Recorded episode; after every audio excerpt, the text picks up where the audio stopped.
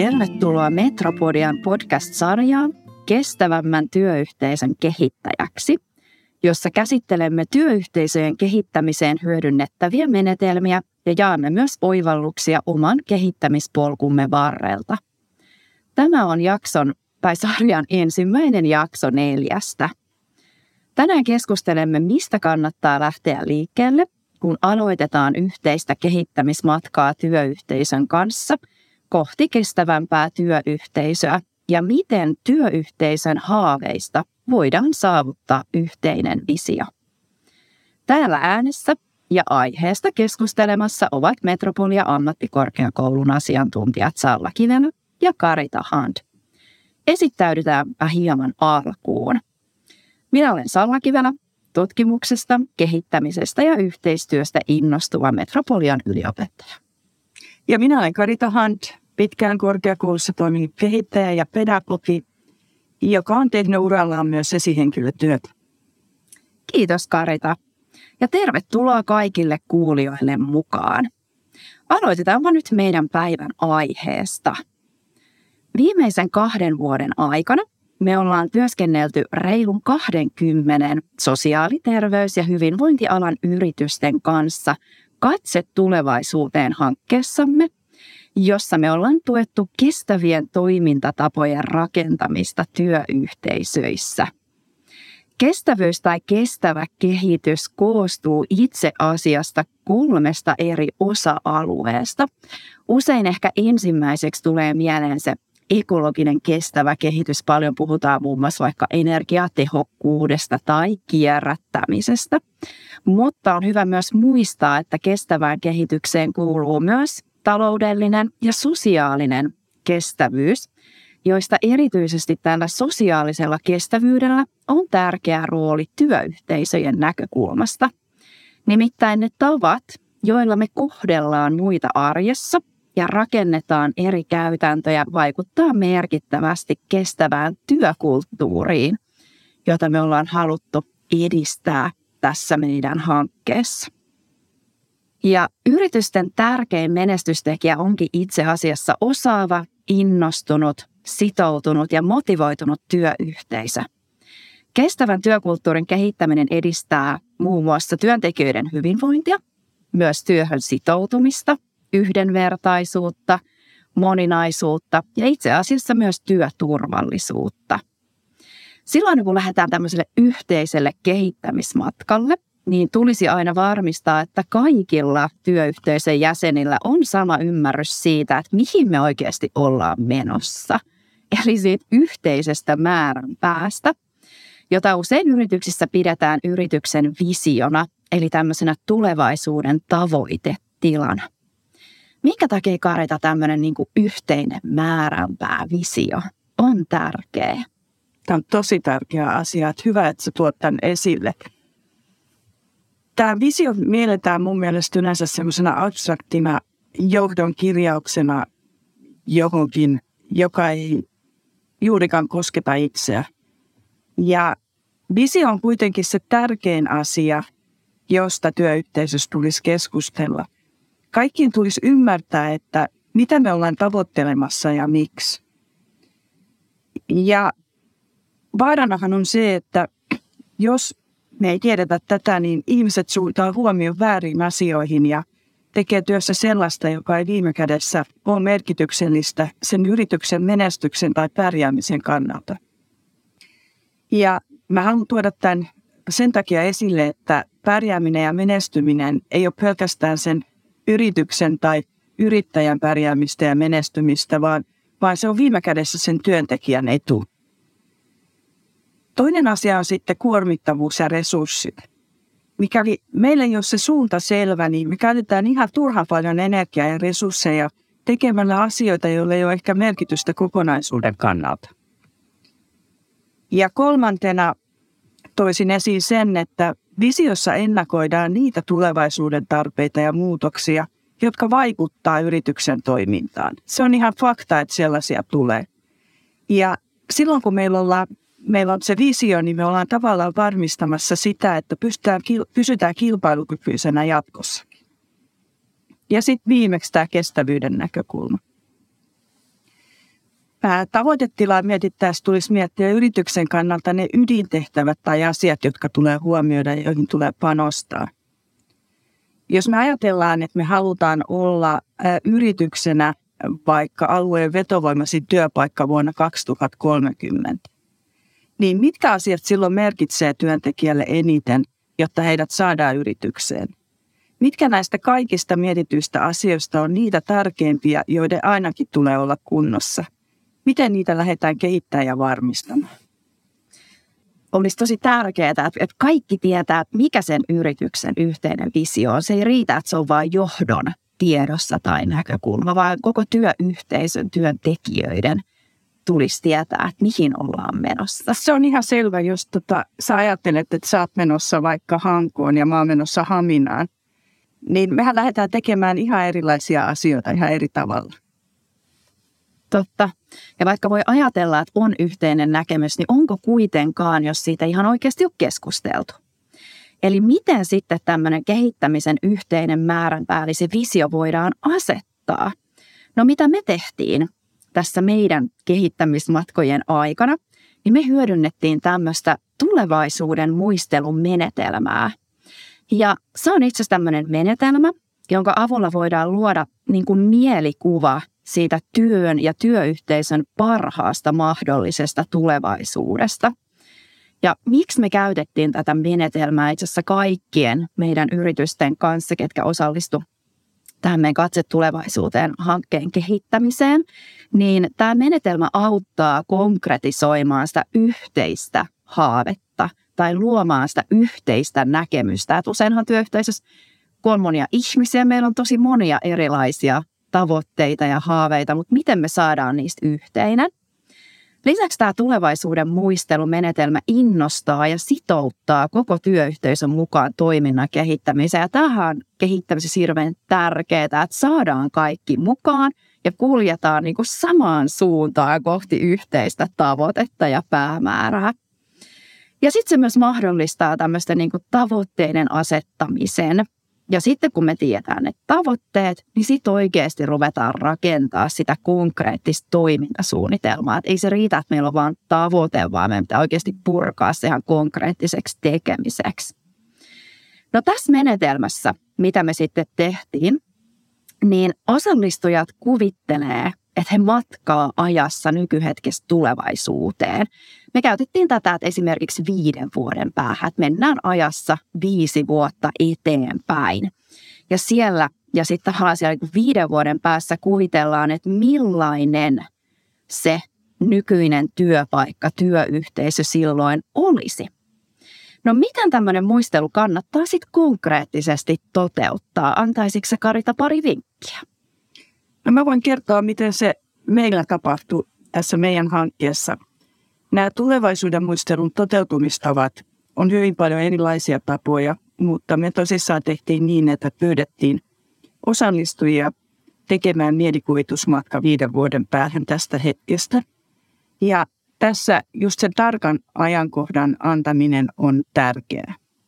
Me pyydettiin ihmisiä sulkemaan silmät ja kerrottiin, että he työskentelevät edelleen samassa yrityksessä. Ja sitten me pyydettiin heitä kuvittelemaan, että miltä näyttää tämän päivän työarki ja minkälainen on heidän työnsä ja työpaikkansa ja roolinsa siinä. Me annettiin heille aikaa omaehtoiseen pohdintaan semmoiset kymmenen minuuttia. Ja heitä kehotettiin samalla kirjoittaa mieleen tulevia asioita tai avaisanoja paperille – ja sitten kun aika oli kulunut loppuun, niin me ää, pyydettiin kutakin vuorollaan kertomaan muille, että minkälaisia asioita heille oli tullut mieleen muistelun aikana. Ja me kirjoitettiin näitä asioita ylös ihan parilla sanalla ja sitten me luokiteltiin tai koostettiin niistä semmoisia kokonaisuuksia, jotka liittyy joko siihen yritykseen, työyhteisöön, työntekijään tai työntekemisen tapoihin. Ja se helpotti meitä ää, asioiden ää, myöhemmässä hahmottamisessa aika paljonkin. Ja sitten kun me oltiin tehty tätä luokitusta ja, ja yhdessä katsottu sitä, niin, niin kaikista näistä kuvatuista asioista jokainen sai kirjata tai tuoda esille mielestään tärkeimmän kehittämisidean tai tavoitteen. Ja näistä me sitten valittiin yhdessä muutama tärkein asia, jota lähdettiin työstämään jatkossa eteenpäin.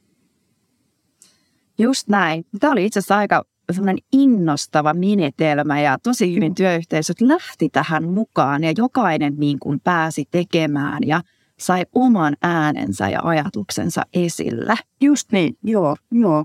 Se oli jotenkin aika yllättävääkin, että miten ihania mielikuvitusmatkoja ihmiset kävi, kävi tämän niin kuin aikana. Joo, ja oli tosi tärkeää sitten, että kun lähdettiin sanottaa, että kun ensin itse miettii, että, että, että mitä itse haaveilee ja tavoittelee, että jos ei tavallaan heti kaikki työyhteisön jäsenet kertonut, niin sitten osallistettiin, eli kannattaa kysyä jokaiselta, että saadaan ne kaikkien omat ideat ja ajatukset, että joku ei jää sitten varjoon tai taustalle, vaan jokaisen oma idea ja ajatus tai tavoite on tärkeä ja arvokas. Joo, ja monesti meitä niin jotenkin blokkaa se, että me mietitään aina, että mitäs ne resurssit ja onko tämä mahdollista ja näin. Mutta silloin kun lähtee tekemään mielikuvitusmatkaa, niin mikä tämmöinen ei, ei niin kuin rajoita sun, sun ajattelua.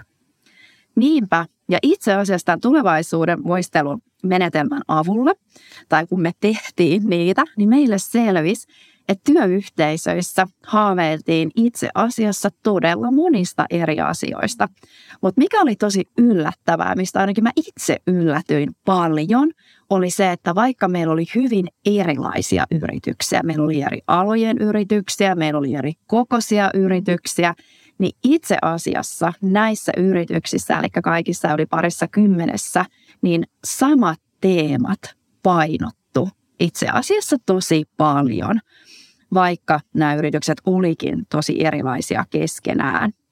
Ja selkeästi, niin kuin sanoitkin, että kun tehtiin sitä teemottelua, niin monet näistä tavoitteista sitten liittyy joko työyhteisöön asiakastyöhön tai yritystoimintaa. Ja tässä nyt muutama esimerkki kaikille kuulijoille, että mitkä oli ehkä niitä niin kuin yleisimpiä, mistä sitten oikeasti haaveiltiin.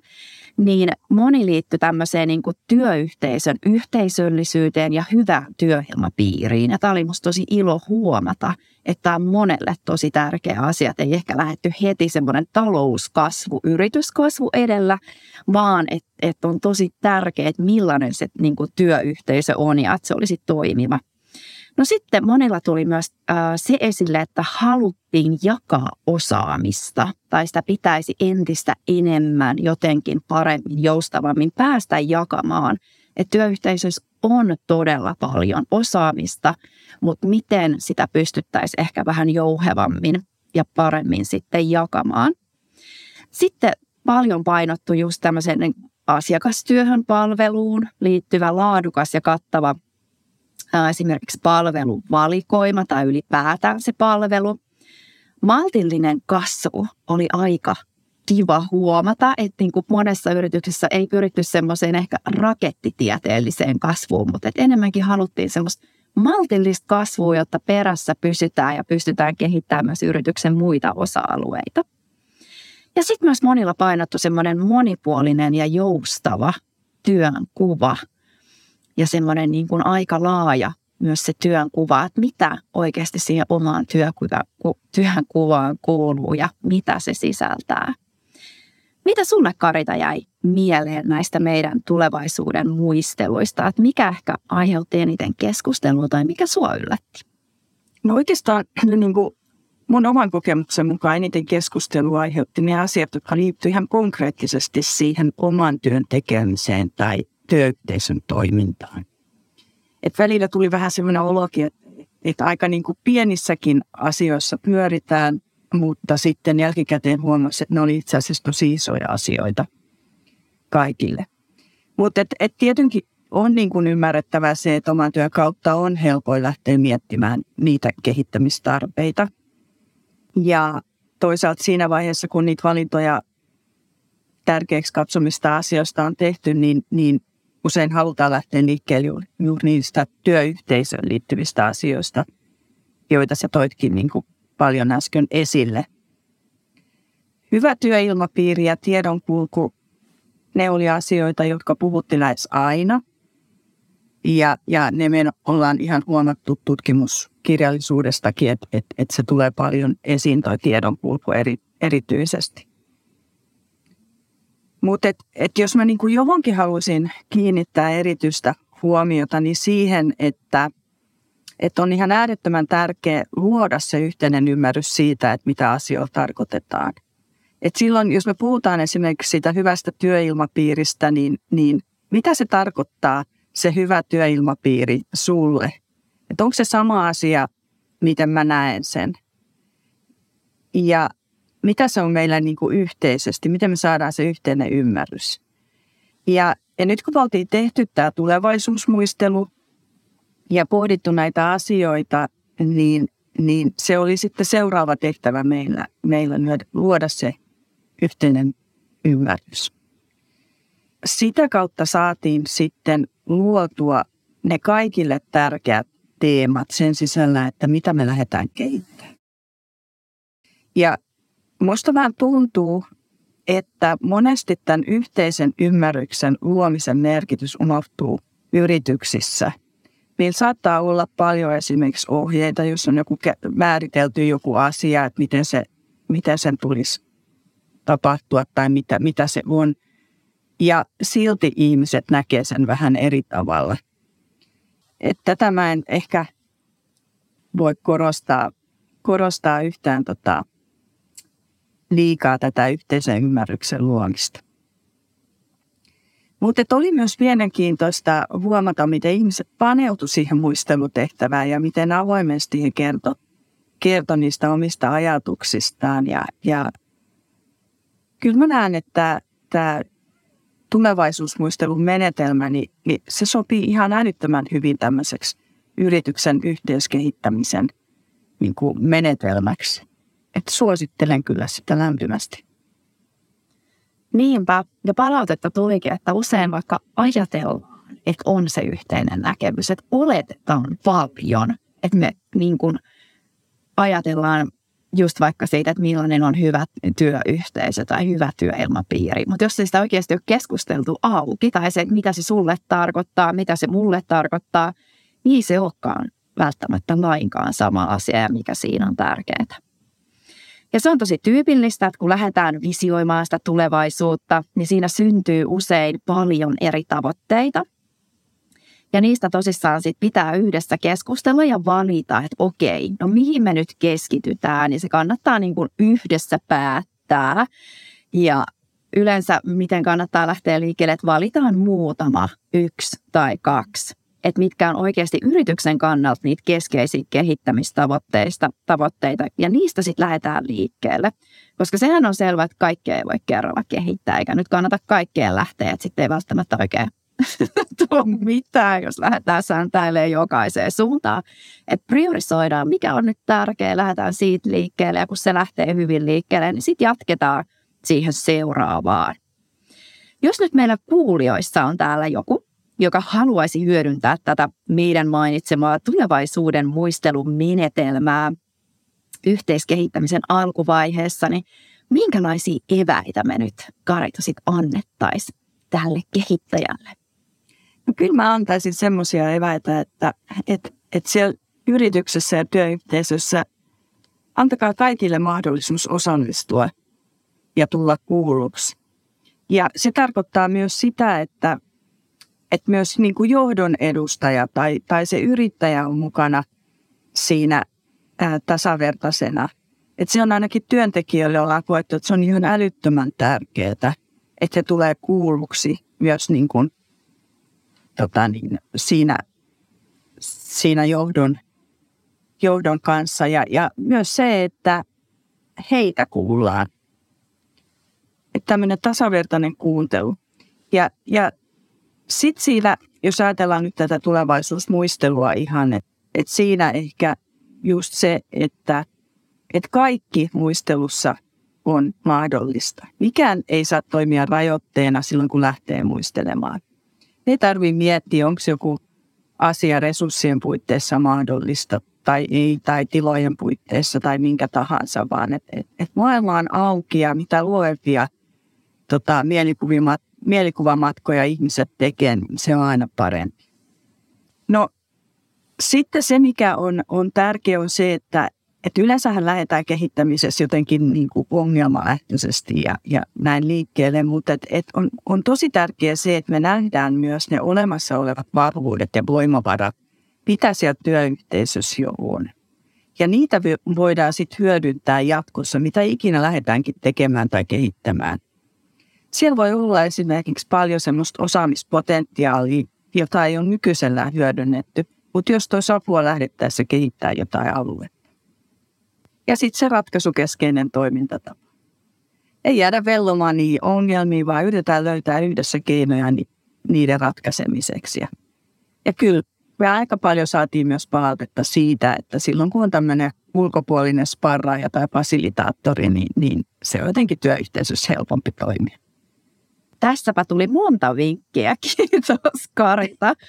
Mä voisin tähän yhtenä vinkkinä sitten lisätä vielä sen, että tota, jos haluaa tietää lisää tästä tota, menetelmästä ja miten sen tai sen toteuttamisesta, niin voit lukea lisää meidän loppujulkaisusta, eli Menestyvä työyhteisö ja kestävä tulevaisuus, matkaopas PK-yrityksille.